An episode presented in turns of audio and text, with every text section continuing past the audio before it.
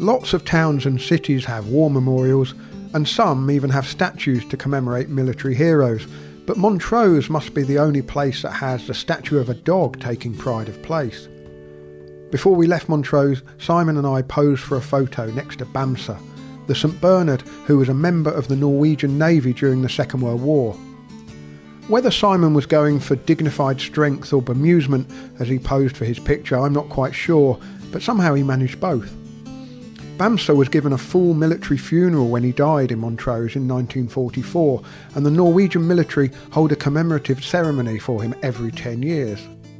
Bamse belonged to one of the ship's commanders and served on a Norwegian minesweeper that was stationed in Montrose and Dundee during the war. One of his tasks, apart from keeping up morale on ship, was to round up the sailors and crew and escort them back to the ship when it was time to go back on duty. Apparently, Bamse would even get on the bus unaccompanied and head as far as Dundee to fetch the crew from their favourite pubs. What a glorious friend. Now I think of it, I can definitely see the likeness Simon was going for. We're doing a tour of all the Scottish football grounds. So today we're just starting with Montrose today, and then up to um, Cove Rangers next. Cove Rangers, Cove Rangers, Aberdeen, Peterhead today. Did ah. Brechin yesterday. Oh, you did Brechin Yeah, yesterday? yeah, yeah. Is that your club? What? Brechin, No, Celtic. Celtic, not Montrose. No. Celtic. And Fair is enough. that your house? Yeah. You live Fifth- literally within four steps of Montrose Football Club. Yeah. I used to play for them long ago, Yeah? 1957. Didn't get many games. You know the reason? Go on. No substitutes. Right, got you. So if you weren't in the first team, that was it. Yeah. And they didn't have three goalkeepers and four centre forwards No. and 10 midfields. Just 12, 13 players, and that was it.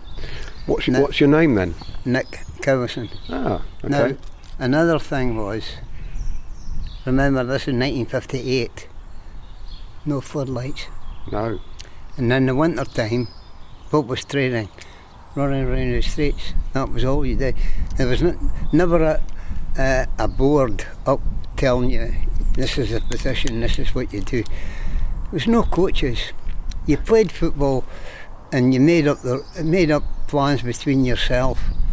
Of, there was no four four two system or anything like that. You, everybody was all over the place. We're on a real schedule today because it's a Right. it's a hundred miles up to Peterhead today. You know, Yeah.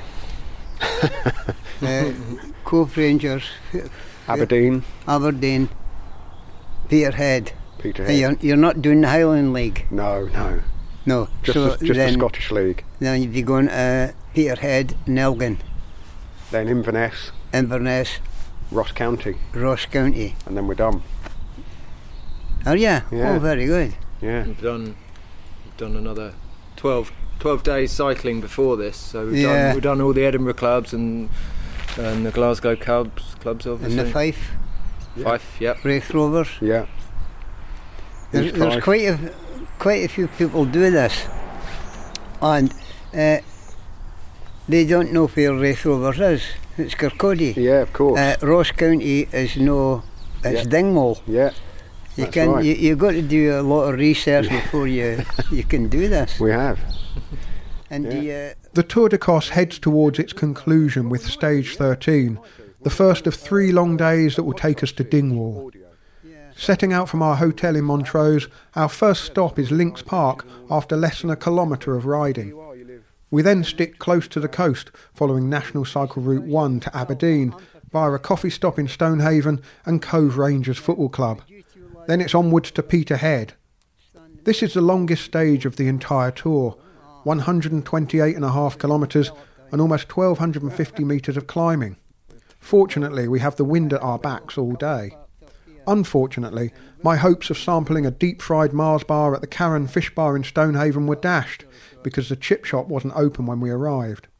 The Carron claims to have invented this uniquely Scottish delicacy, which is exactly as it sounds a Mars bar covered in batter and deep fried until the outside is crisp and the inside is molten and gooey. Oh well, another day. whistling.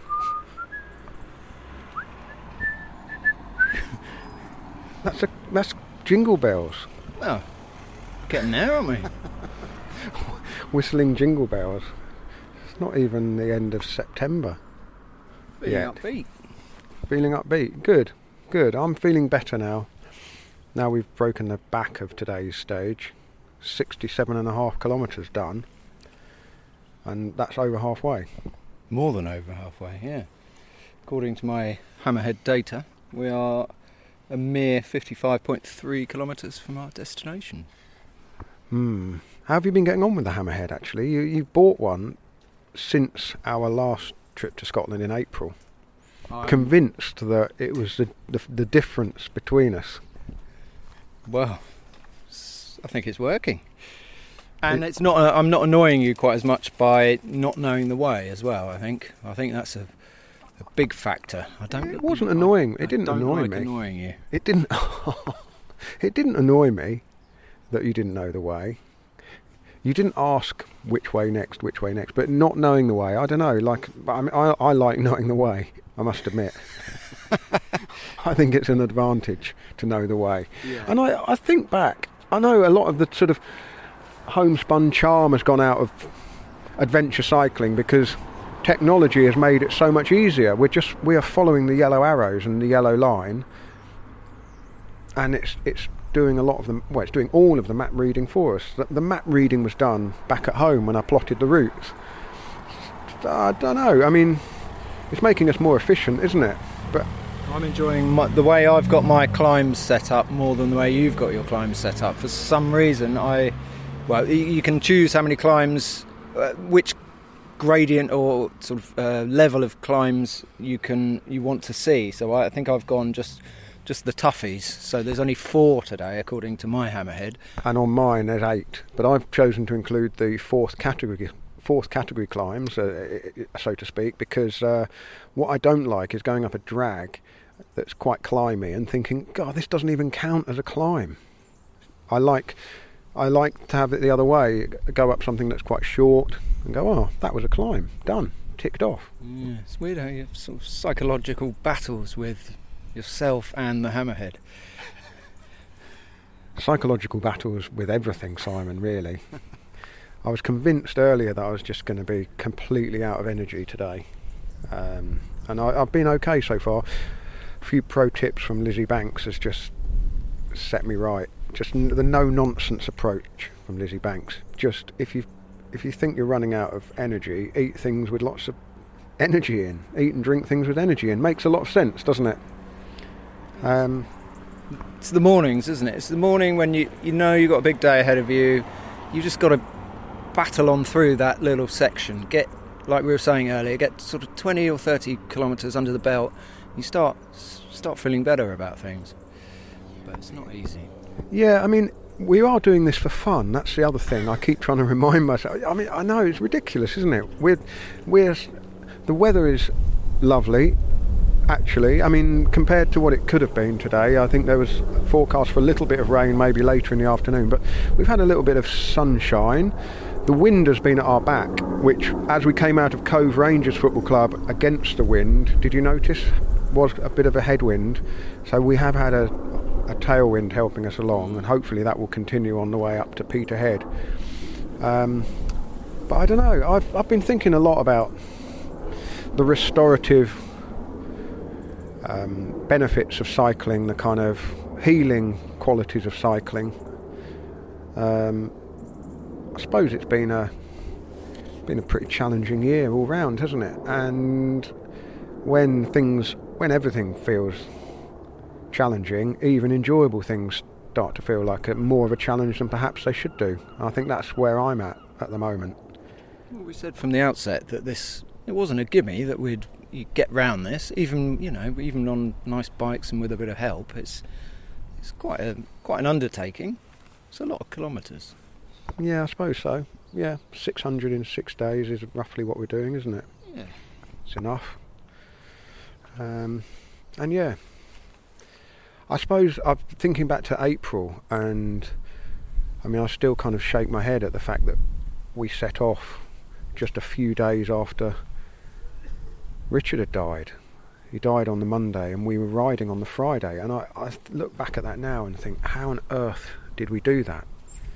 But I think there was a sort of emotional adrenaline going on at the time. Just a need to do something, get away, get on the road, be moving, be occupied, perhaps. And I feel maybe like some of that emotional adrenaline has kind of run out. I just feel sort of worn, really. Not just that, I mean, a lot has gone on since since Richard died as well. I mean, my own dad died in early June, and as podcast listeners will know, I came back from the Tour de France for his funeral, which was at the start of the middle week of the Tour de France. And as I travelled home for after the stage to La Planche de Belfi, I was feeling a bit unwell and I had a bad feeling. And sure enough, when I got home, I tested positive for COVID. And people have said to me, "Oh well, why didn't you just go to the funeral and sit at the back and keep out of the way?" Well.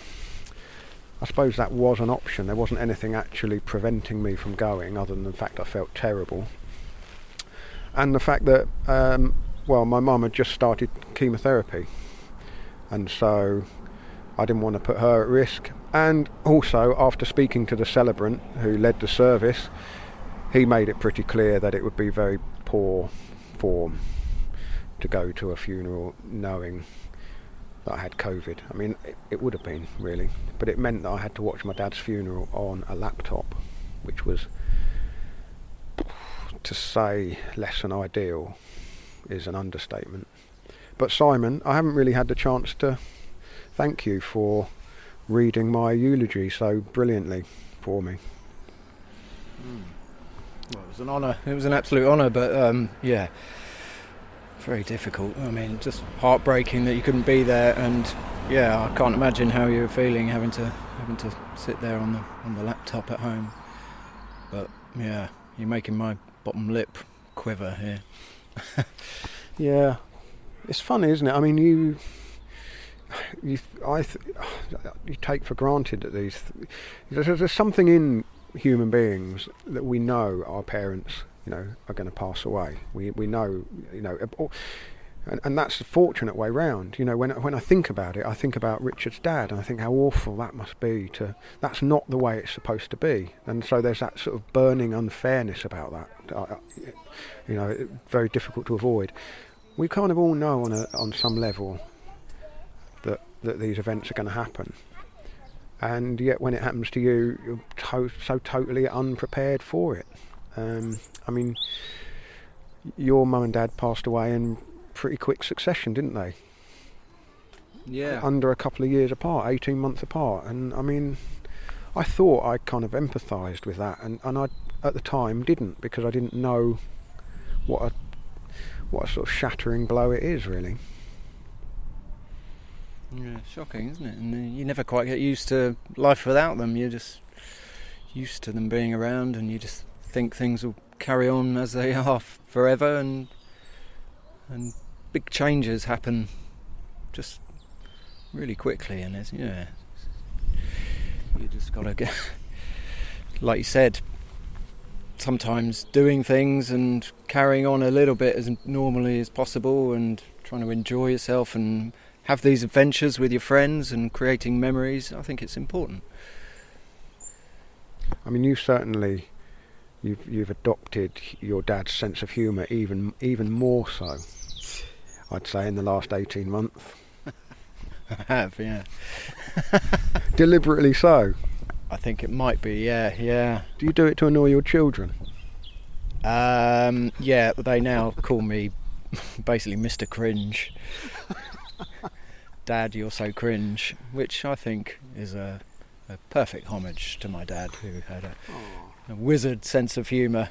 Yeah. It's funny, isn't it? You go through those teenage years uh, I mean, yours, your children are a bit younger than teenage years, but perhaps it all starts a bit earlier. I can sort of remember being embarrassed by, you know, I think everyone goes through a phase of feeling embarrassed by their parents, don't they? Sort of tragic, really, a tragic sort of teenage affliction, that, because nothing to be embarrassed about. And also, when I think about you know, my own daughter, the idea of her being embarrassed by me is, oh, it's quite. I'm going to try and be the. I'm going to try and be um, impossible to be embarrassed by. Wow. I should probably stop trying to do the floss in front of them then. I do do that, and I can imagine as the child that's probably pretty. It's living up to my name, Mr. Cringe. I can't do it either. Can you do the floss? No. Really difficult. No. I've even, I've even tried to watch the YouTube. No. Don't do that. Oh, Mr. Cringe, don't do the floss. but uh, no, I do. I've been thinking about Dad quite a bit, really. The combination of cycling and football, it's inevitable, really. They're the two sort of great interests that he handed down. So I'm not sure. I mean, he didn't have much of a fondness for Scottish football, I don't think. But uh, he liked going to, you know, unusual football grounds here and there. We went on a few trips together, and uh, yeah, We're up near Birnie now, aren't we? we're getting close to Birnie. Yeah, we're we'll be there the last morning. The start of the final stage will be from Birnie, but we'll get to that. Let- We've got a fair few kilometres to do before we get to Birnie, Simon. Okay. What have we got? 55 today. That what's that? think about tomorrow.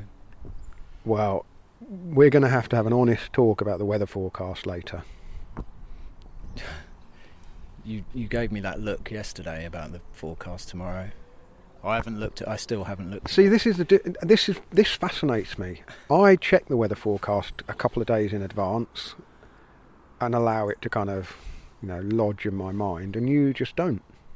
different characters, aren't we? There's n- this trip is really sort of showing it. Is it magnifying those differences?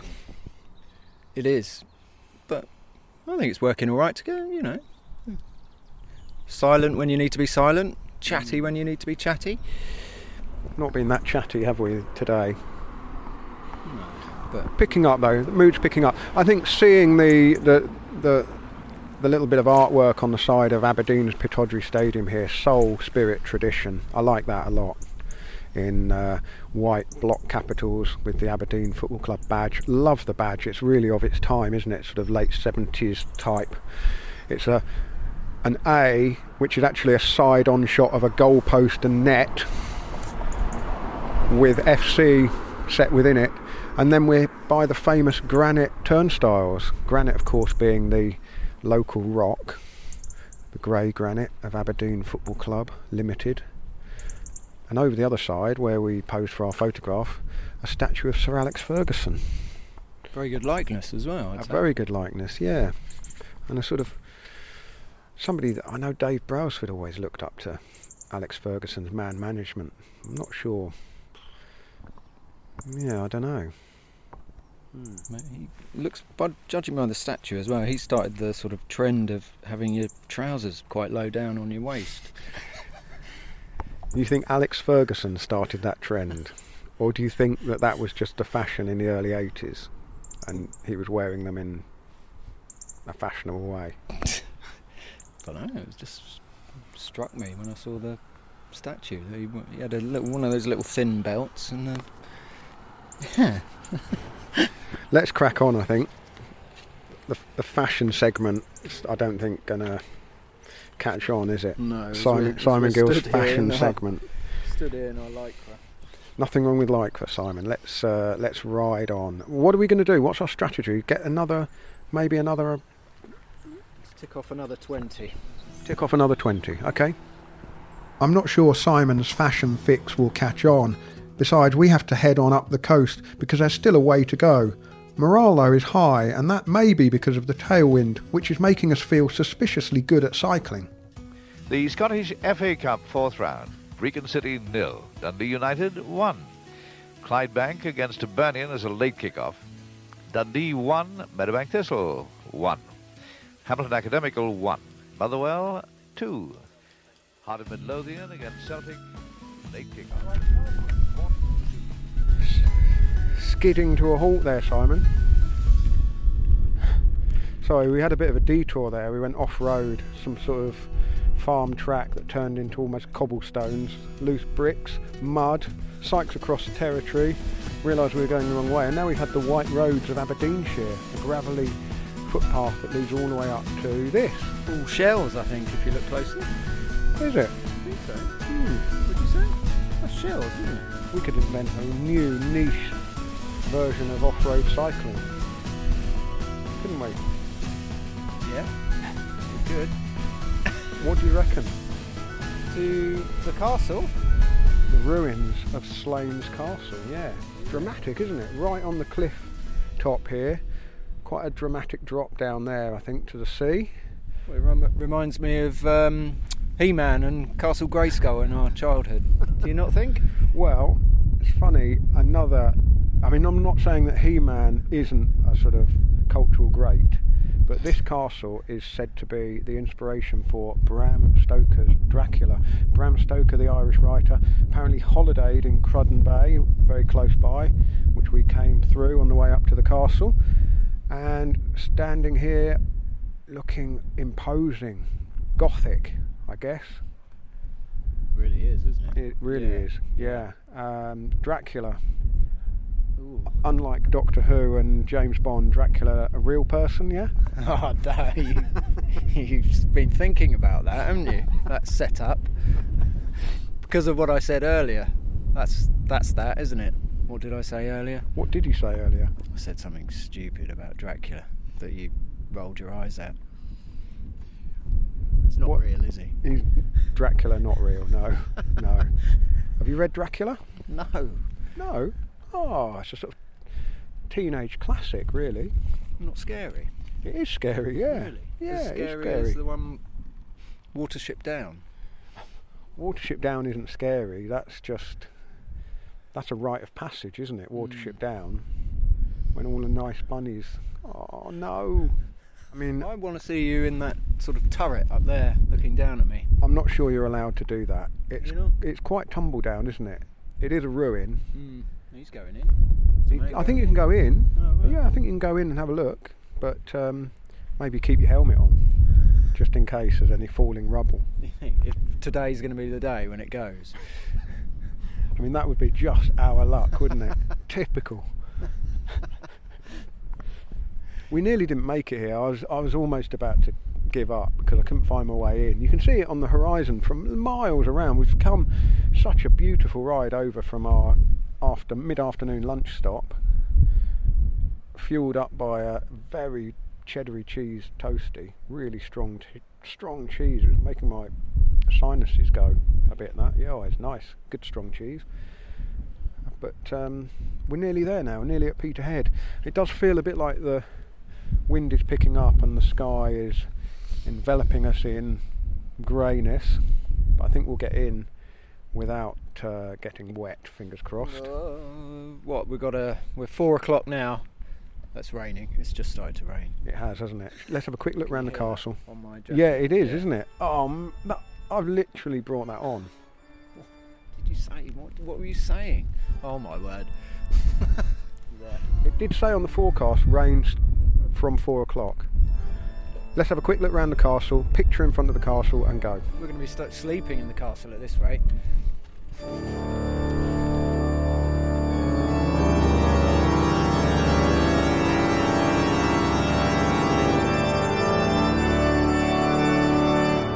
Tour d'Écosse is sponsored by Supersapiens.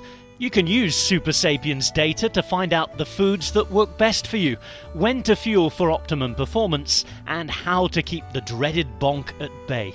Real time glucose data at your fingertips means no more guesswork on fueling. Sure. Yeah, I'm all right. Yeah, why? Why? Why? I don't know. Why? I mean, just checking. Just checking in on you.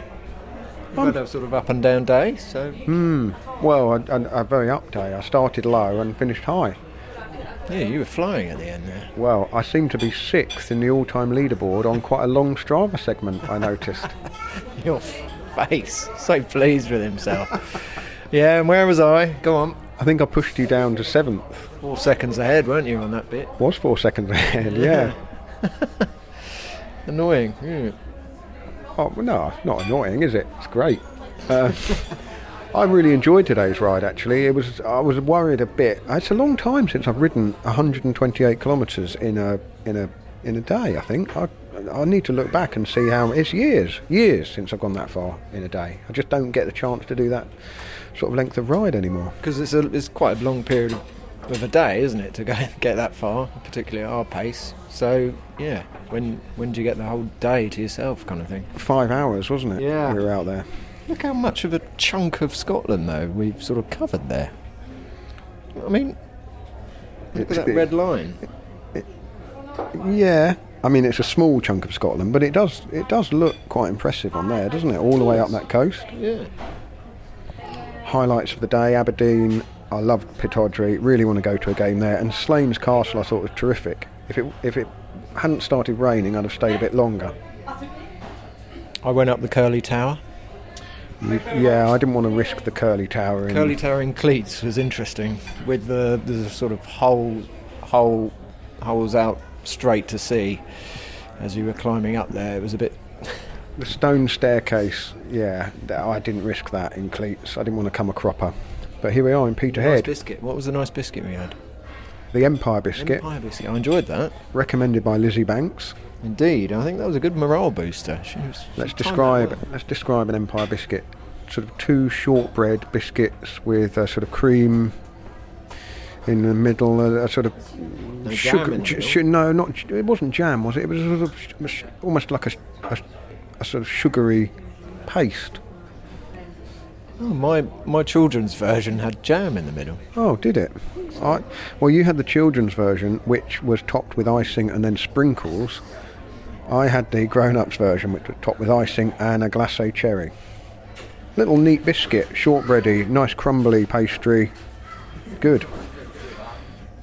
Nice place, Stonehaven as well. I enjoyed that. Mm, it was nice, wasn't it? Uh, only disappointment was that the Carron fish bar wasn't open for us to try a deep fried Mars bar, so that we still have to try and get one of those in the next two days. You think that's possible? Yeah, I reckon so. I reckon so. I looked on all the menus of the fish and chip shops here in Peterhead and don't seem to be doing it. So we'll see. We'll we'll have a look in uh, when we get to Lossiemouth tomorrow, and uh, well, maybe Inverness on Tuesday. They probably prioritise their fish in Peterhead over the Mars bar. You you would think so? Yeah, huge huge fishing industry. They're not out Here. catching Mars bars. Let's see. They're not, are they? No, no. Well, let's have a well earned post ride recovery ale. Looks like they've got a, a drink that we discovered on one, on one of our first legs as well. Innis and Gunn. Yeah, good. we'll have a from what I couple of pints of Innis and Gunn, I think, then. Well done, Simon. We did Well well, today. I Lionel, think. yeah, no, that could have been a difficult stage because I think you get you you're on a, a bit of a adrenaline the first couple of days because it's new and exciting. Day four, I think, traditionally tricky in the Tour de Sco- Ecos. And uh, and yeah, long one, and another long one tomorrow. And uh, let's not even look at the forecast. It's uh, funnily enough, since our conversation in Edinburgh about our different approaches to looking, you know, beyond the present, um, the forecast has improved actually.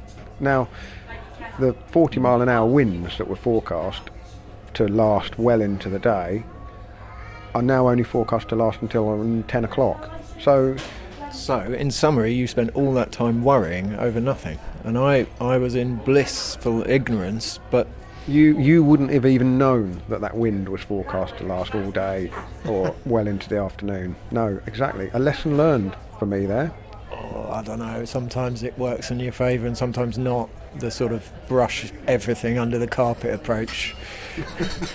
The blinkers on, ignoring reality approach. Not always the best.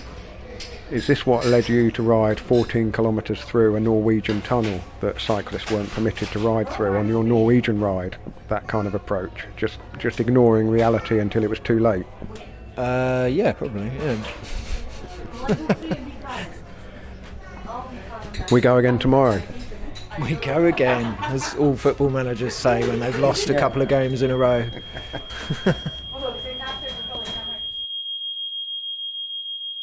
I was woken in the middle of the night by the hotel's fire alarm, which went on for ages and was the result of one of the guests smoking in his room. It took me ages to get back to sleep, and before I knew it, it was morning. When I went in search of breakfast, the restaurant where we'd had dinner the night before was all locked up, and I found a flyer which said that breakfast would be served in the pub downstairs, which was sort of underneath the hotel. So I put on my jeans and a hoodie and went downstairs. I hoped that Simon wouldn't come down to breakfast in full lycra, but when he arrived, he was in bib shorts and base layer, white cycling socks and sliders, and he certainly stood out in a bar full of drinkers. It was only eight o'clock in the morning, but there were people who had clearly been drinking through the night, or at least since the early hours. One man had to be helped into a taxi. The pub had been open all night, we think, largely for the fishermen and workers at the fish market. Someone asked us where we were from, and Simon said England rather apologetically. It could have been worse, they said. You could have said Norway. We didn't really have time to explore what this was all about, but it was presumably a tension related to the fishing rights. Peterhead is, after all, a huge part of the fishing industry, home to the largest fishing port in Europe. It was also the start of stage 14, which would take us across country to Elgin, and we knew from the weather forecast we were in for a tough day. The wind was blowing in the wrong direction and it was blowing pretty hard. Before we even set off, I decided that we cut the route slightly short, finishing at Elgin City Football Club instead of riding on to Lossiemouth. It would still mean 108 kilometres and more than 1600 metres of climbing. A tough enough day without the wind, which we've been warned about, it has to be said. You want to check the wind direction, um, and if you can, make sure you've got that. This is uh, Chris Taylor from Visit Scotland. Um, but you're going to pass through uh, amazing, um, big, long, white, sandy bit beaches, um, epic skies. You know, more uh, more horizon than you than you might have seen for for a wee while. Um, you'll pass through a lot of um, historic uh, Moray. Um, chance to check out the, sort of castles and history and heritage that, that Scotland's famous for. And of course, you'll be going through uh, whisky country as well. So, a perfect opportunity to to stop in at uh, at one of our distilleries, um, have a wee tour, understand the, the heritage of of history uh, of uh, of whiskey, and perhaps uh, have a wee dram to help you on your way. What can you tell me about Cullen skink? Because that's on my list of, of uh, dishes that I, I really must make sure I, I get an authentic version of. Because it's not it's not just fish stew, is it? Well, the the the best place to have Cullen skink is, of course, in in Cullen. Um, there are uh, all sorts of um, views about the the best recipe. The the last time I was in Cullen, I had a, a couple of variations. One with uh, one with chili, uh, which was phenomenal, and one with a, a little bit of Guinness in it, which was was amazing. Um, yeah, it, it's essentially a sort of um, creamy um, fish soup with a, a, a sort of mixture of, of fishes and, and herbs. Um, absolutely wonderful, uh, just just delicious and perfect for refueling after uh, a long day in the saddle. Remember where you are. Fantastic. Thank you very much. Chris mentioned the Cullen skink there, and I had a very nice dish of it before my main course in Peterhead last night. The main course itself was something I'd never heard of before. So that's beef olives, Simon. I, I've got the bigger beef olives than you. Appropriate. I've got much bigger beef olives in a in a beef gravy with uh, mash and peas. I'm I'm sold. Beef strips wrapped round white pudding. Well, like we were saying earlier, you could have this as a sort of mid-ride snack. I think. Um, have it handed out of the team team car on the way through. A Little little bit of foil. But you've got all the things that will keep you keep you going in there. Got Well, it's basically Oats. por- porridge, porridge and beef. some protein.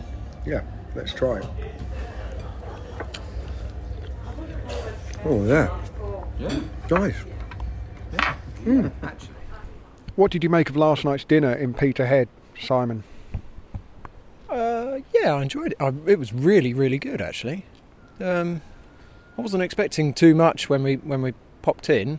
It was just like sort of pub fare, but um, we had a bit of a chat with the bar lady, and she she pointed me towards the the beef olives, which I didn't know what it was. until she explained. No, you asked them for a recommendation, and she said, "Well, we don't normally recommend it to people who aren't from here, but the beef olives are really good." And I've never heard of beef olives. I I didn't know what to expect, and so they explained what beef olives were, and it's basically beef wrapped around white pudding, which is oatmeal pudding, and served like a Sunday roast dinner with gravy, and uh, we had mashed potatoes with it, didn't we? And some vegetables, and it was it was it was nice. It was delicious, actually. Fuel for the fire. Perfect cyclist meal. If you could get one of them in a SIS gel, I think you would. Beef olives flavoured gel. Yeah, it was. I suppose the thing that perhaps um, you might be quite surprised by was the texture of the beef around the white pudding. The white pudding texture does take a little bit of getting used to. It's it's obviously oatmeal, so it's got it's quite distinctive type of texture, isn't it? Quite claggy, I would say. You've got to be careful with the brain as well to not really engage too much with what what you're actually eating. Do you think that's a, a thing? No, because it's just oatmeal. It's not awful, Isn't it? No. Blood? No, it's not blood. Absolutely not blood. That's black pudding. White pudding has no blood in it. Is it not? This is- But there's meat in it. Well, I wasn't. I didn't really actually want to ask es- es- what was in it. I think there, yeah, there might be some kind of you know fat in it to bind it together. Um, I don't know, suety. Again, s- people who know what white pudding is, it's probably one of those things to just enjoy. The flavour is nice, uh, but I mean, nobody really goes into detail about you know what's in sausages. If you said what's in a sausage, you you'd be turned off quite quickly, wouldn't you? If you really knew what was in a sausage, so probably best not to actually know too much. All I know is that the beef round it was lovely and tender. The gravy was very rich, and it was kind of a it was a really nice alternative to the kind of traditional beef Sunday roast dinner. Went down a treat. It did. And with a little pint of Audrey Hepburn's finest as well, we were fueled back up, ready to move again. and I'd had the Cullen skink beforehand as well as a starter. I was I was really quite full after dinner. Um, excellent, excellent soup, rich, creamy smoked haddock soup. Very much a speciality of that coast of Scotland. Um, and well, we might get some more Cullen skink today because we're heading up to Lossiemouth and uh, well, that's right by the sea. So you would imagine it will be on the menu there as well. Looking forward to some more. Delicious. I mean, we're you've got to you've got to sample the fish dishes when we're up on this coast. And we we saw some of the chaps that have been out at sea uh, over breakfast, didn't we? They clearly worked very hard. They'd worked up a thirst, hadn't they? I think is that what you were trying to say? Yes, indeed. Uh, yes. Had they been out at sea though, or had they just been working in uh, you know the fish, um, you know the, the, where the fish is landed and then processed, gutted, descaled, etc. I mean, either way, tough work at unsociable hours. But the pubs stay open all night, so it's mm. fine. And your ancestors from Birnie were probably doing something very similar in past lives. Well, not actually, but we'll come on to that.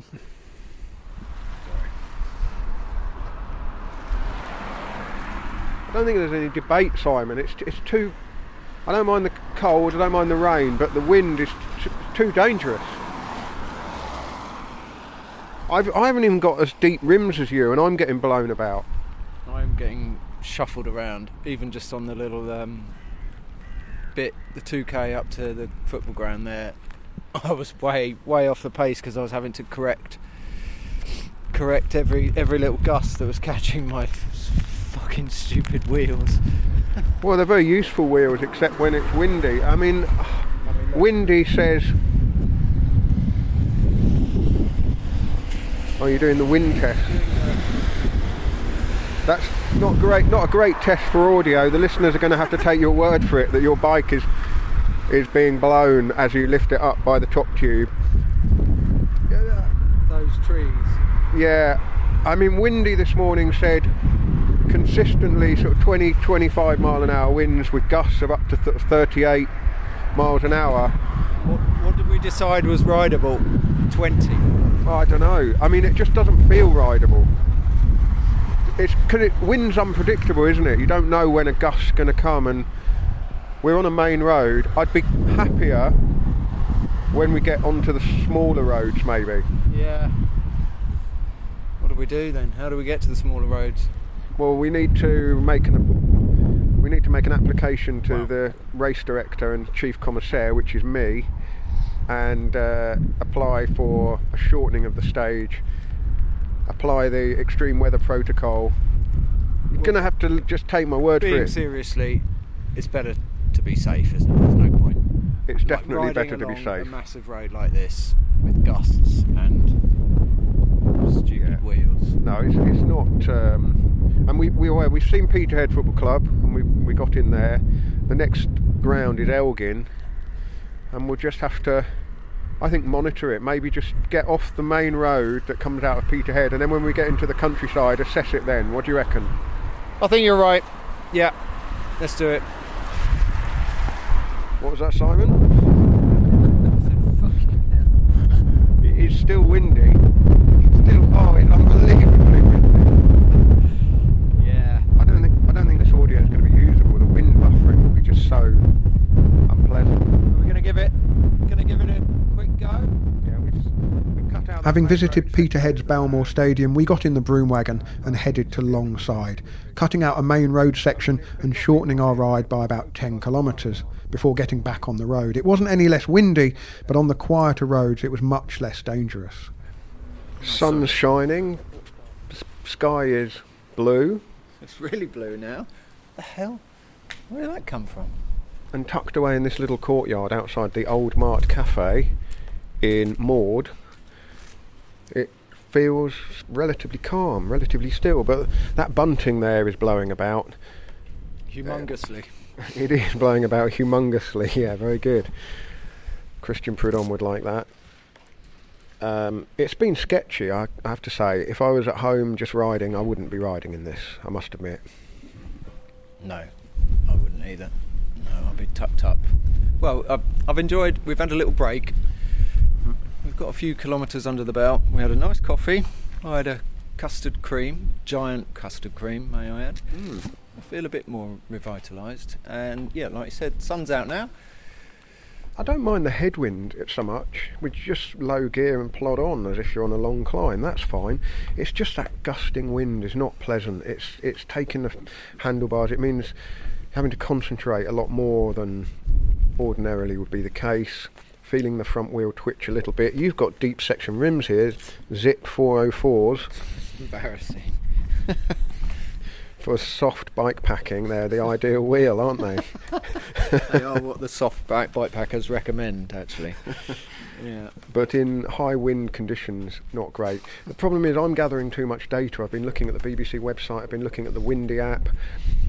Uh, the it, it does say that we're still experiencing the sort of 40 mile an hour winds here in Maud now, but 23 kilometres down the road at Turriff, it should be calmer. Still 19, 20 mile an hour winds, which is yeah, still blustery, isn't it? But not as precarious. So I think we've, we've decided to break the ride down into chunks. Next stop, Turriff. See how we're going then.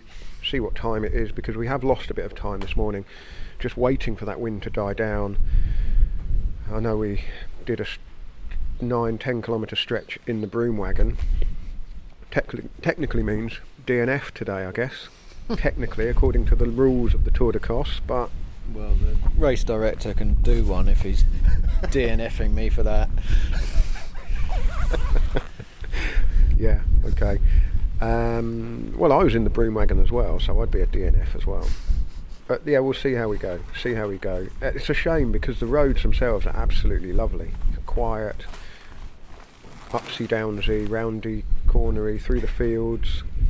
Just sheep and cattle for company. Yeah.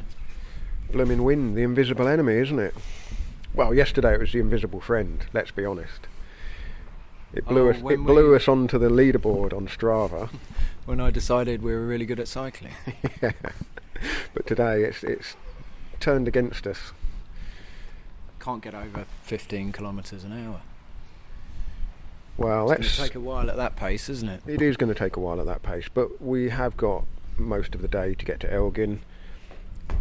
We'll just see how it goes. We're, you know, I'm feeling pretty good actually, considering when we haven't really got very far yet. But like I say, next chunk, Turriff and assess. I think onwards. Onwards, let's do it.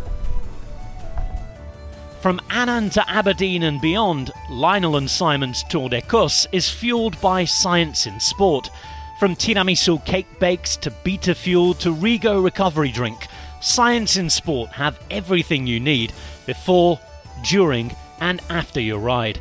You can get 25% off at scienceinsport.com with the code SISCP25. Well, thank you very much. We're off. We're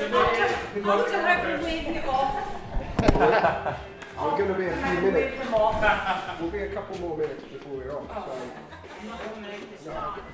Well, 10 past 2, Simon. Time really has rattled on. It's been a very slow morning. 40 kilometres on the clock and over two hours of riding. It's just been that strong headwind all the way. We've had a lovely lunch. You had a jacket potato, I had a toasty. Uh, but we're going to have to hope that the wind eases up a little bit.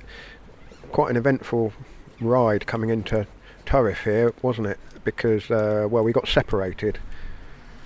I, I don't, I didn't, wasn't really pushing on, but Well, uh, I think the absolute moron's choice of uh, adventure cycling setup that I've got basically pushing me into bushes every five minutes at the moment.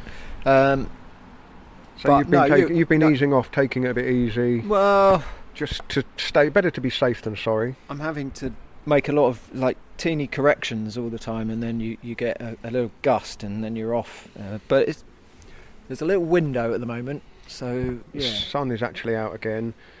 Looking at that Union flag over there, that's still blowing All quite that is, yeah. quite strongly away from us, which means headwind. I got But- overtaken by a man on a BMX Impressive. with a massive rucksack on. Looked like he was carrying bricks. I went cross country, ended up on a farm track, came to a well, a big puddly section, rode through some of it, and then there was just a huge, huge puddle that I couldn't see the bottom of. I could see the road I needed to be on. It was only about 150 metres away, but I wasn't confident enough to go through the huge puddle. Didn't want to damage my wheel or anything. It's not very adventurous, is it? It wasn't very adventurous, but fortunately the hammerhead got me out of trouble. I managed to find a little route back round onto the course, and yeah, we're still, I think, 65 kilometres from Elgin, which is where we're going to. The commissaire has decided we're going to end the stage today at the football ground in Elgin. Let's get moving. Let's do it. Yeah, we've had a lovely lunch at Trafford's, though, named after Old Trafford. Ah, yeah, football connection. Yeah. The the lady who owns Trafford, a big Aberdeen fan by the sounds of it. Yeah, well, a Alex Ferguson fan, mostly. Alex Ferguson really. fan, yeah, yes, yeah. indeed. And we're going to be waved off. Oh look, Right, have a wee picture. We're having a picture. We're having a picture taken. Why are you stepping out? Step Come out. on, John, get Come in. on. Perfect. Well, Simon and I are alone with our private thoughts at the moment. We've decided to ride at our own pace. I think Simon's deep section rims are causing him real trouble today. Bad wheel selection by the his mechanic. Not that he has any spare wheels with him, um, but in the gusting winds, not sure it's the most enjoyable ride for him. It's borderline, as I've been saying, but we've split up or rather we've just drifted apart on the road and WhatsApp we've got the location switched on on WhatsApp and currently Simon is about five kilometres behind me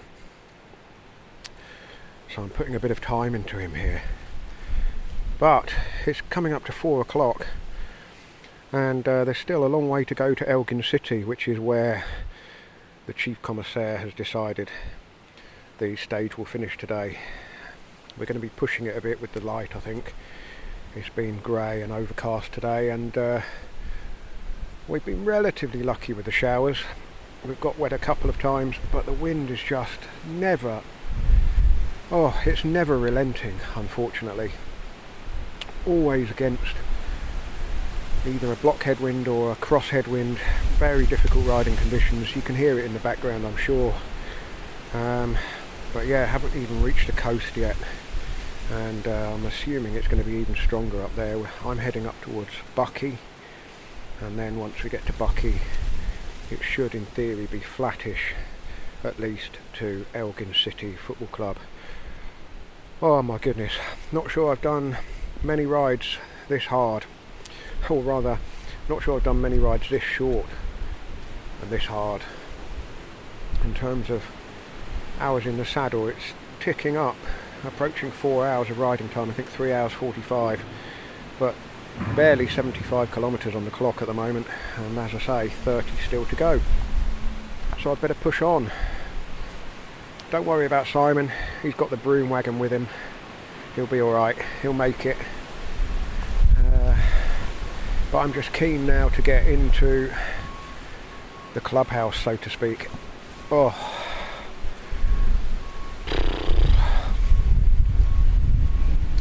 Oh here comes the rain again. Oh.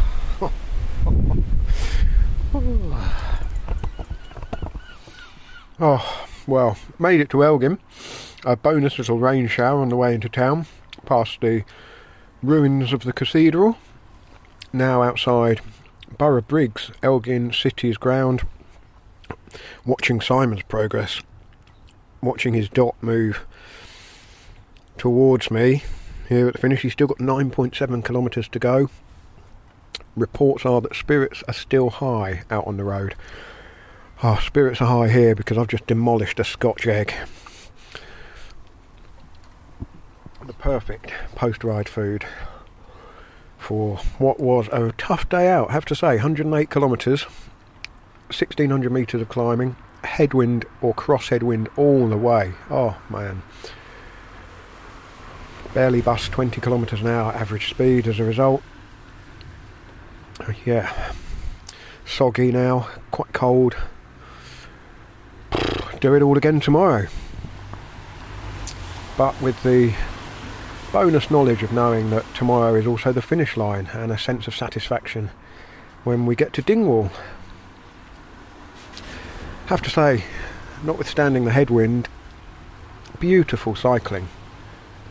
Beautiful cycling. When we popped out onto the coast at Buckie, uh, well, the sea was grey and quite rough looking, but it was uh, it was spectacular. And then the cycle route was largely cycle path on the way into Elgin, so didn't encounter any traffic at all. Past the golf course, past some early evening dog walkers, one uh, couple with three dogs, none of them on a lead. They had to kind of wrestle them to the ground to stop them jumping up at me as I rolled past slowly. Uh, but yeah, the golfers out in this wind tough to control the ball in uh, 25 mile an hour winds. But as I say that, and typically, suddenly all is still outside. Maybe it's because we're relatively sheltered here. But it does feel like the rain has stopped and the wind has dropped to greet my arrival here in Elgin. Typical.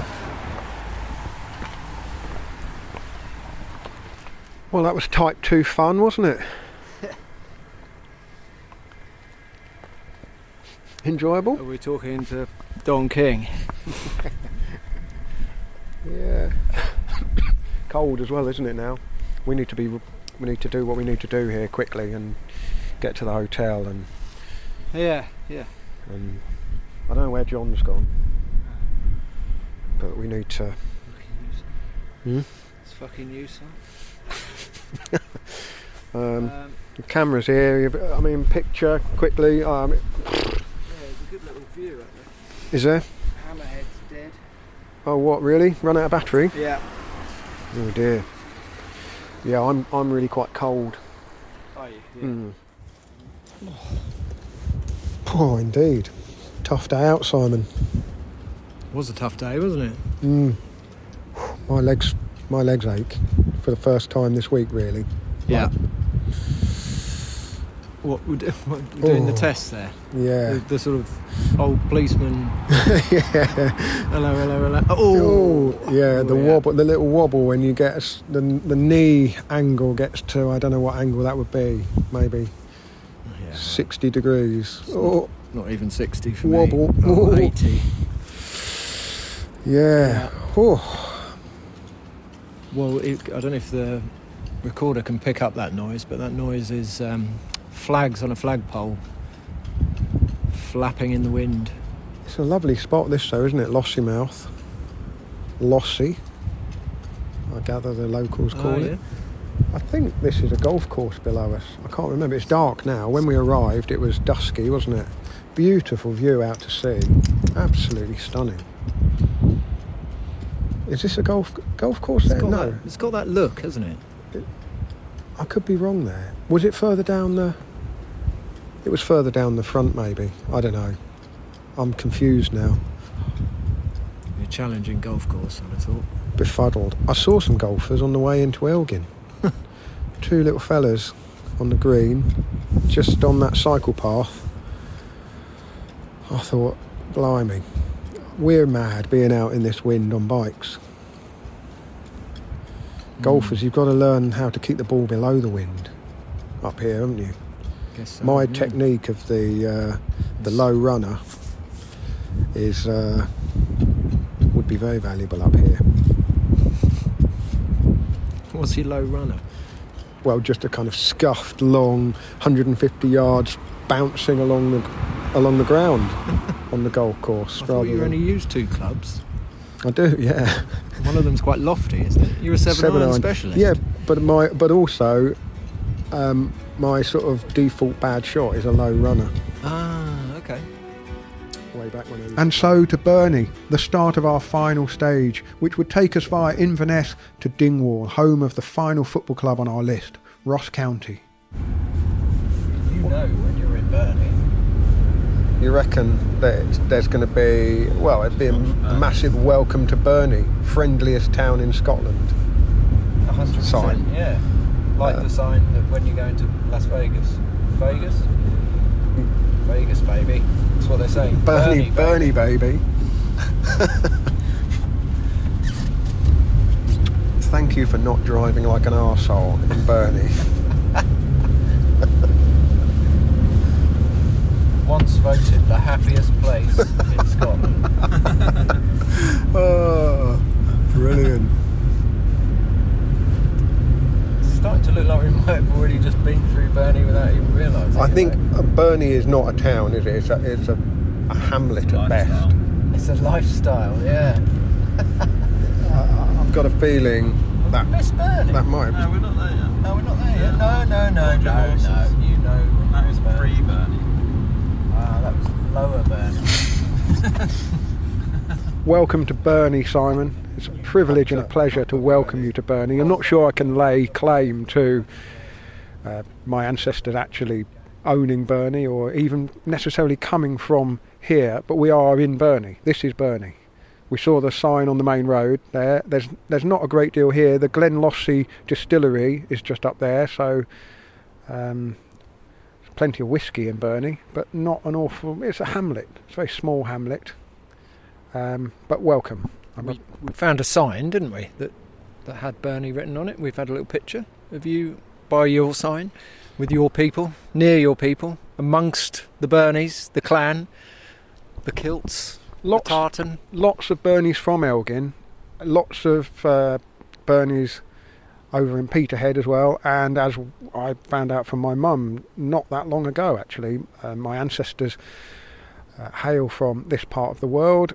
Uh, my great great great grandfather was born in Peterhead, and his son was born in Camp Curragh in Ireland, on the island of Ireland, but it, but it was a British Army base. I've actually been thinking about this because I've known, well, since I was a child, that my mum's dad was from Ireland and came to England, and I didn't know that my dad's side of the family came from Scotland, and I certainly didn't know that my great great grandfather was born in an army camp, a British army camp on the island of Ireland, so part of the British army that was obviously not terribly popular in Ireland. And so I was thinking about this when we were cycling through Glasgow and the whole sectarian divide between the Catholics and the Protestants, you know, the, the Irish immigrants and, and the, the, the Scots, and realising that I'm a kind of a product of half and half almost. You're a half and half Rangers Celtic scarf. I'm not sure about that, but um, I suppose in footballing terms, I would always have identified more with, with Celtic than Rangers, and so it was a, a slight surprise to realise that uh, ancestors on the other side were over in Ireland. I mean, let's not put too fine a point on it as part of the oppressive British Army forces. So it's yeah, it's um, it's interesting, isn't it, that these divides that really split communities, um, you know, they only exist, those divides, if people let them continue to exist, I guess. And how much of a say would you have had about these things at the time? I mean, well, I had no say, obviously. I had no say, Simon, in any of this. Here we are. The Frankenstein Club in a nice way, Inverness Caledonian Thistle. Do you remember we met Alan Smart, former Watford hero? Yep. And he told us the story of Inverness Caledonian Thistle. Do you remember? When we went for a bike ride with Alan. We did go for a bike ride with Alan, didn't we? He was quite keen on cycling. He was. Yeah. Uh, Wembley hero Alan Smart, Scottish player, scored at Wembley for Watford in 1999, one of my greatest days watching Watford. Alan Smart painted a picture of two divided sets of fans kind of cut and shut together. And he said that uh, the players that had been on Caledonian weren't fully supported by the supporters of Inverness Thistle, and it was all a bit of a, an awkward marriage at start at the start, a kind of a an arranged marriage where you know, the extended families weren't too keen on the union, but they got it together, became Inverness Caledonian Thistle, and are responsible for one of the finest headlines in sports journalism, Simon, as you reminded me this morning. Uh, yeah, in the Sun, I believe. I couldn't tell you what year, but I do remember it. It was in the 90s, wasn't it? John Barnes was the manager. Another Watford connection. Watford legend John Barnes. Mm, Celtic manager to not great success. They played a League Cup game against Inverness Caledonian Thistle and lost. And the headline was Super Cali, go ballistic, Celtic are atrocious. Super Califragilistic Supercalifragilisticexpialidocious. So there we are. That's that's what I know about Inverness Caledonian Thistle. They play in a combination of the two original club's colours, red and blue. I think maybe Watford and Luton could get together. Oh, don't even. Thing. No, come off it. Come off it. No. Football rivalries are a great thing. Sporting rivalries are a great thing.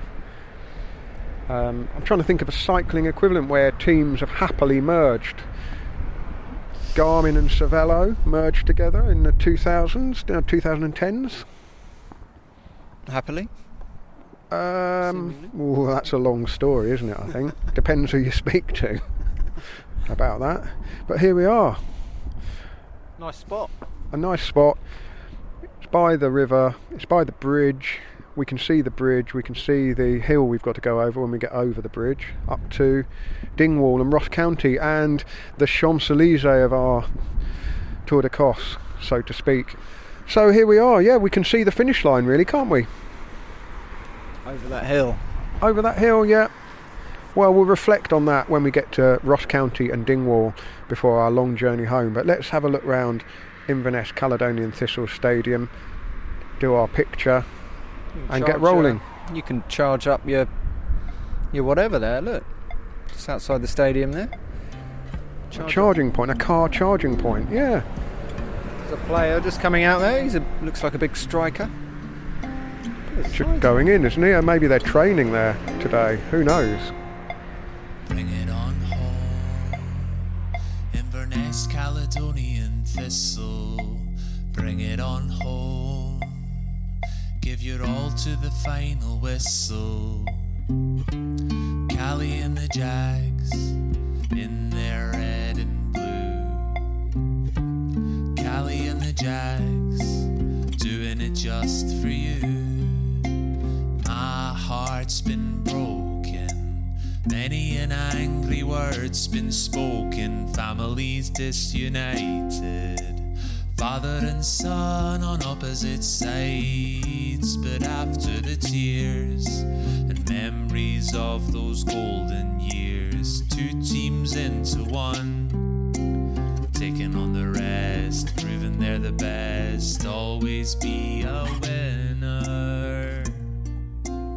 Let's give the last word to a young Scottish rider who did his country proud in the summer. Finn Crockett won a bronze medal for Scotland in the Commonwealth Games road race in Birmingham, and he's one of a number of young Scottish riders who are making waves. There's Anna Shackley from Milngavie, who was impressed for SD Worx in the World Tour. Cameron Mason from Linlithgow is developing into a very fine cyclocross and mountain bike rider. And Sean Flynn from Edinburgh has just signed for DSM, the first Scottish developed male rider to reach the World Tour. Yeah, so what do you think of the Ross County shirt? Finn Crockett is from a village not far from Dingwall, and so naturally he supports Ross County. I mean, I, I see the kit online um, and on social media and stuff, but it's been a while since I've I've seen it in. Well, yeah, with someone wearing it in front of me. So go on, I'm on the Staggies. I reckon it would make a really good cycling jersey. yeah, it looks a bit tight, no, around the. Is that, is that It's um yeah, it's player sporting fitted, fit, it? right? It's Sporting fit. fitted. Yeah, yeah, yeah. Well, listen, um, four very simple questions for you, Finn. Really. Um, Sure. First up, I mean, tell me about your bit of Scotland because you're you're from a is it a village not far from Dingwall? Yeah, that's right. Yeah, so I'm I'm from Strathpeffer, so just along the, the Valley Road from Dingwall. Uh, so I, I I went to school in Dingwall. Um, yeah, I, I did my whole high school there. Um, I've lived there. Well, I grew up there, yeah, for about twenty years. Um, and I live in Stirling, so I'm more in the central belt. And I think I think you did cycle through Stirling or close to Stirling um, on your tour. But um, yeah, it's where I grew up. It's an amazing place. I love going back. Uh, my parents are still there, so um, I'm back. I'm back quite often. But yeah, I'm. I've just finished uni um, in Stirling, so I've been away for a wee while now. Um, And and what Yeah. I mean, w- was it you know what was your journey into cycling? I mean, was was the was the location part of the thing that got you outdoors? Yeah, most definitely. So, so where I grew up, so Strathpeffer, um, there is this annual cycling event. I don't know if you've ever come across it, called the Strathpuffer, and it's a 24-hour mountain bike race. And um, for some reason, that was the thing that got me hooked on cycling, a 24-hour mountain bike race in January as well. Um, so yeah, I think there's there's about 18 hours of darkness, six hours of light, and um, for some reason, I thought that was the coolest thing uh, ever. And um, yeah, it was obviously a really local event. Like thousands of people uh, kind of come to to Strathpeffer around the area and and do this crazy event. And yeah, when I was about twelve, um, yeah, I kind of went to watch it a few times. Probably a bit younger than twelve, and then yeah, I started getting to mountain biking myself. And, and we had a great club called Square Wheels Cycle Club, uh, which were based out of uh, Strathpeffer. And there was a lot of kind of guys similar age, a bit older than me, uh, that cycled as well and uh, that was kind of my my way into it. And I mountain biked and I raced mountain bikes for yeah about four or five years, and then kind of moved on to the road after that, and and that's kind of what I'm doing at the moment. Um, so yeah, that was that was my way into it. But yeah, definitely location helps a lot. I mean, you're kind of I mean just out the back back door, you you're in the woods straight away. So um, you know you are kind of one with nature really, and I always loved being outdoors when I was a kid, and, and mountain biking was the best thing um, to kind of get that freedom and uh, get out of the house. Really, it was great, and just with your mates cycling along. There's a lot of crashing involved, but had a great time along the way. Pick yourself up, dust yourself off. I mean, we, we rode we rode from Gretna all the way through, you know, via every football club, and our last stop was Ross County. And it struck me looking at the map, you know, there's an awful lot of Scotland still left after Dingwall, isn't there? I mean, do you kind of consider yourself the Highlands, or do you just think no, actually the North? We we're the sort of south of the North. Yeah, I mean the Highlands is such a big area. I think it's it's the biggest region in the UK. Um, so yeah, I mean it, it's huge. I definitely class myself as a Highlander. I think I'm very much in the midst of it. I mean, beyond where I live up north, there's there's not a huge amount a huge amount going on. So I'm in um, the more populated part. but um, yeah, I mean, I mean, it's a shame that you didn't get to go all the way up to Thurso, Wick, and along that west coast because that's that's where the um, the North Coast 500 goes.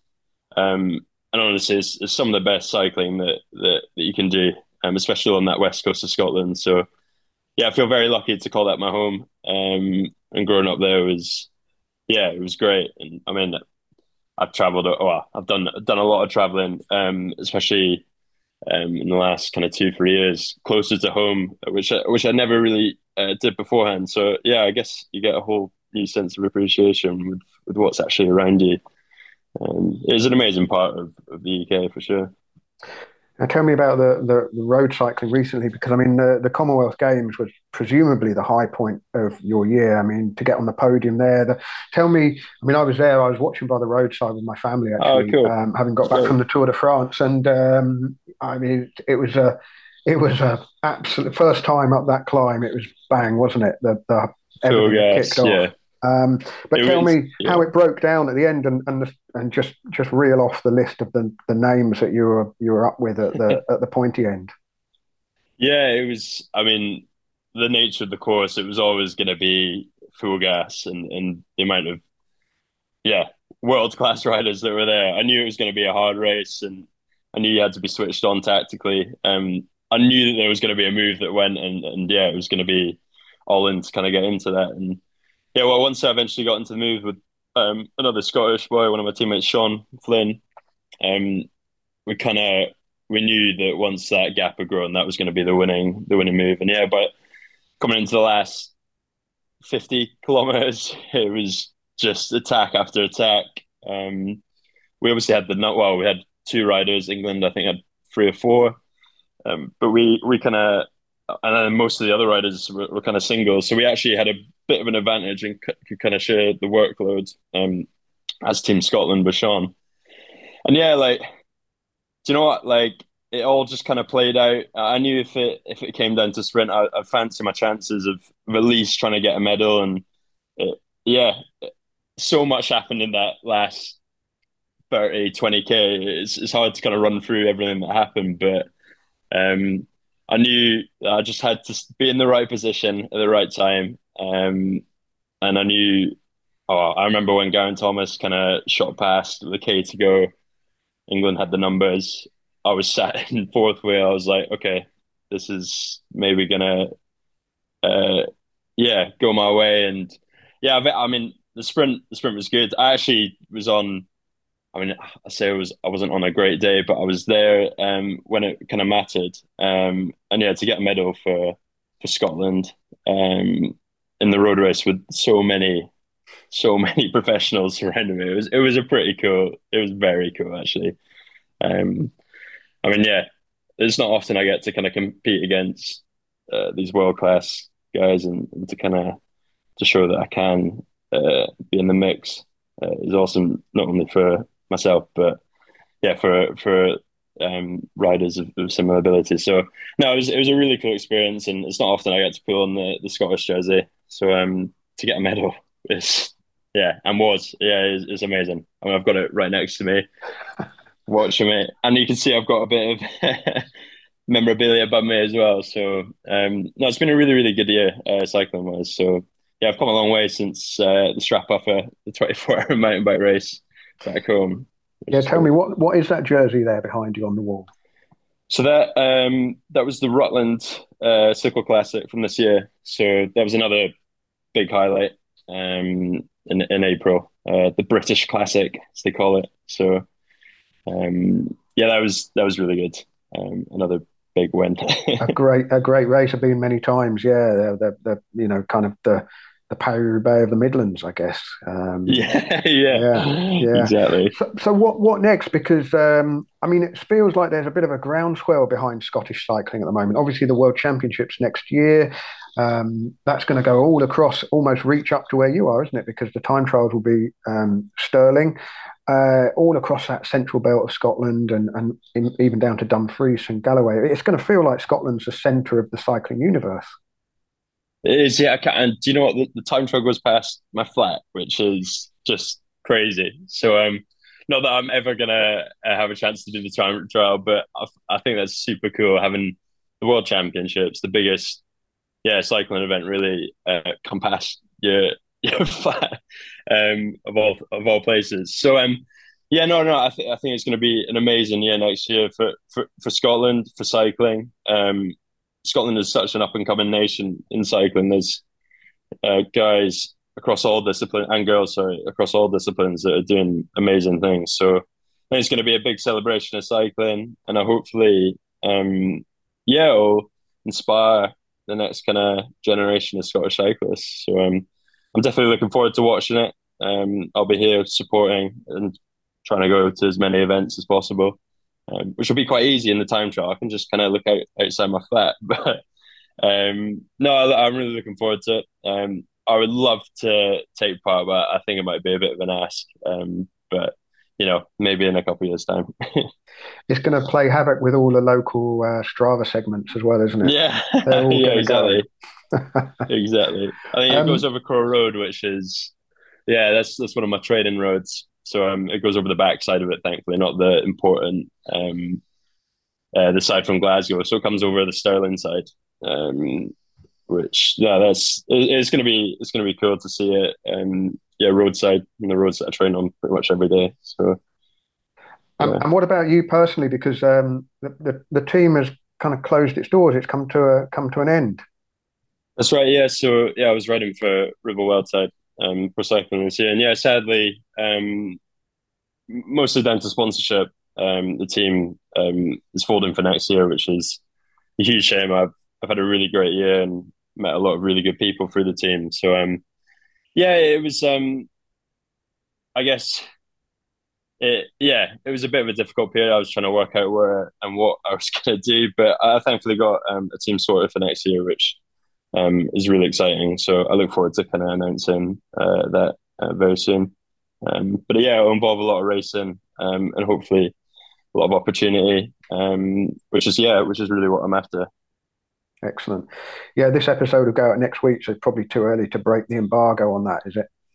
Yeah, yeah. I think I think December is when they're going to be um, kind of announcing announcing names. But um, yeah, no, it'll be it'll be cool to. There's going to be yeah, it's going to be an exciting year next year. That's, that's what I can say for sure. did did the medal, you know, and and the performances? I mean, obviously you know must have helped in in the search because for any British rider. Uh, when a team closes, it's not like there's, you know, a huge host of options sometimes. You know, historically, over the last, well, 20, 30 years, it's always been difficult. When a team goes, all those riders have to find something else, and it's not a given, is it? No, no, for sure. And, and this year, especially, I, I have a lot of teammates from Ribble that, that have have struggled in finding a team. I mean, the UK, it's a shame. We've got we've got some amazing, talented riders. Um, the racing's hard, um, and it's it's really hard to win in the UK. But it just doesn't get the same amount of appreciation as you know in Belgium and Holland, where where racing is just it is it's so different. Um, but yeah, for for British riders at the moment, trying to make that step up, and I, I, I feel even more for, for younger riders, you know, coming out of junior, younger under twenty threes, it, and it's, it's finding that opportunity, and it's coming harder and harder um, to do that. So, yeah, it's a shame. Um, I mean, I'm I'm always going to support the British scene. I know how hard it is. I've kind of um, struggled my way through it um, for the past four years, trying to trying to win one of these races, and I eventually got there uh, last season. But yeah, no, it's it's a shame, man. Hopefully, over the next couple of years, it can build up again. Um, it is. It's just it's so hard when you know the the racing season and the races that you need to race are, you know, in Europe, um, a lot of travel, a lot of costs is, is involved. So it is difficult for, for UK teams to compete against, you know, similar teams abroad um, on, a scale of things. So yeah, it's it's difficult. It is difficult.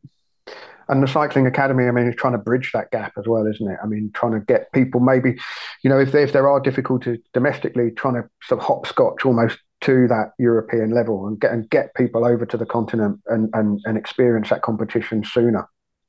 Exactly that. Yeah, the cycling academy is great. I mean, J- Jimmy, who I think you've spoken to, he's he's actually my coach, so I know Jimmy really well, and Peter, he's family. So it's it's very close to home, the cycling academy, and it's great to see what they're doing. Um, there's another team, uh, the Spokes Racing uh, team that, that I went through when I was a junior, and that again provided a lot of opportunity for riders like myself that, that, that didn't really have access uh, to that. So we raced abroad, we raced in Belgium um, as juniors, and it, it, it's so important that we got these platforms um, that, that, that give younger riders the opportunity, even if it is just to experience it. Um, I know you obviously want to go to races and win, but um, yeah, actually having that access is is the most important thing. So so what they're doing at the cycling academy is really really great. I'm I'm definitely all behind it. And lastly, I've got to ask about Ross County. Do you get to many games? It's been a tough, tough start to the season, but they're just having an upturn in form lately. Yeah, well, well, they, they did actually win uh, this year against was it Hibs? I think they were playing. So, um, yeah, on the up. Um, I mean, I I used to be a huge Ross County fan. I used to go to most of the games. I remember when Ross County won the Scottish Cup in 2016. Um, I was at that match in, in Hampden. Um, but now not so much. I'm a, I'm away from home, and I don't get to um, Victoria Park. Yeah, that's, that's, the name of the stadium. I don't I don't get there that often, but um, yeah, no, I, I, still always like to um, uh, stay updated with them. And if anyone asks me um, who I support, Ross County is my number one team. so um, there's none of that Celtic Rangers. It's Ross County.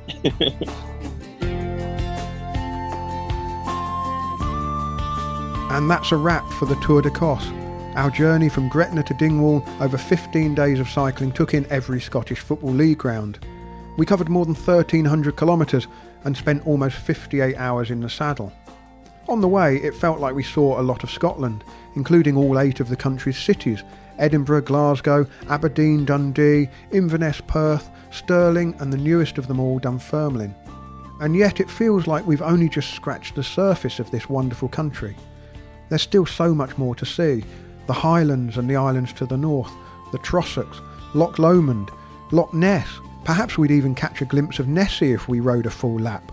The Cairngorms, Ben Nevis, the Bathgate Alps, and so much more. And that gives us a reason to go back, which I'd love to do in August 2023 for the World Championships.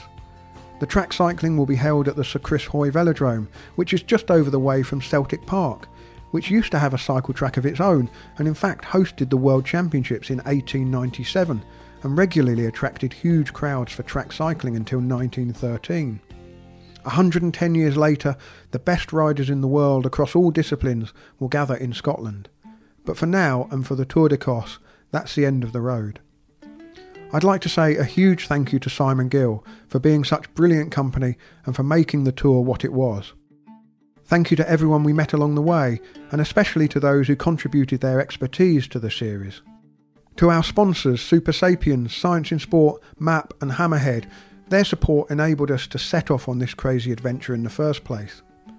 A huge thank you to Sam Slatter and Jon Heard who supported us in the broom wagon. We didn't carry our own luggage, but we still had to pedal all the way. Earlier in the series, I asked for suggestions for what this genre of soft cycling could be called, and Rick van der Gate on Twitter suggested bike slacking as opposed to bike packing. I quite like that, although we didn't slack off too much. Thank you to everyone who has listened to the series and sent us nice messages. And lastly, but by no means least, thank you to Tom Whalley. Throughout this series, I've described Tom as our producer, but that is to underplay his enormous and creative contribution. His sound design has been exceptional, a work of art in itself. At times, this has been quite a personal journey for me, and my appreciation for the care Tom has put into every episode could not be greater. He's also quite modest, so I wouldn't be surprised if he cuts this out. Scottish League Premier Division, Aberdeen 2, Kilmarnock nil. Celtic 5, Morton 1. Dundee United against Motherwell, evening kick-off at 7.30. Hibernian nil, Rangers nil. St Mirren nil, Dundee nil.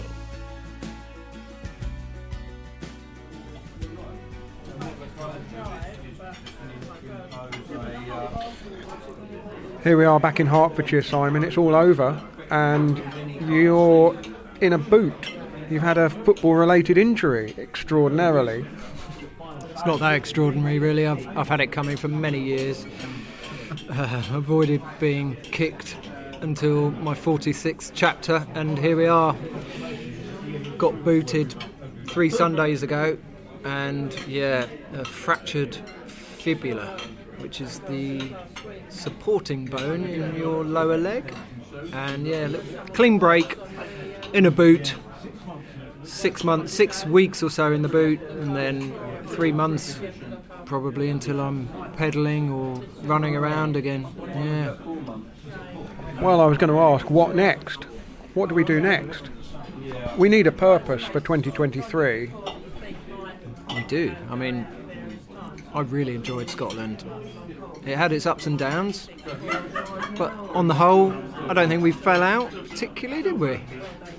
I could have read the road book a little bit more. Would that be fair to say? Um, I mean, you did just check things with the with the race director quite a bit. You know, where are we going next? What's is today the day we're doing this? Um, I mean, it was fine. It was fine. I, I you know, I, I, at least I knew what we were doing mo most of the time. You did. You, you did a really good job. I have to say, it was it was very well planned out. I actually enjoyed the planning. Um, a lot of the when we were out there, uh, we avoided a lot of difficulties because it was pretty well planned and we knew where we were going and we knew what we were trying to achieve each day. But it'd been much more fun trying to get over on that ferry though without two pounds fifty. You'd have got very wet. You'd have got very wet getting across.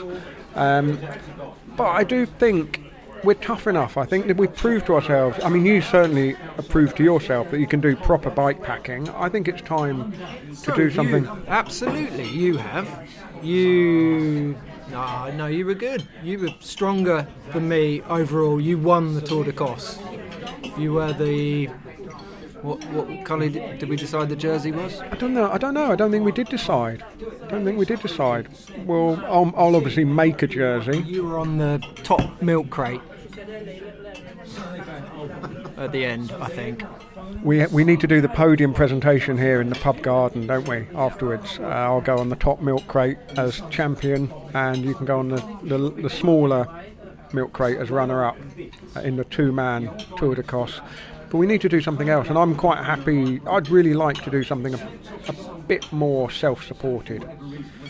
I, one idea I floated was the Italian football grounds. I mean, that would be amazing, wouldn't it? Basically, the Giro d'Italia, Giro di Calcio.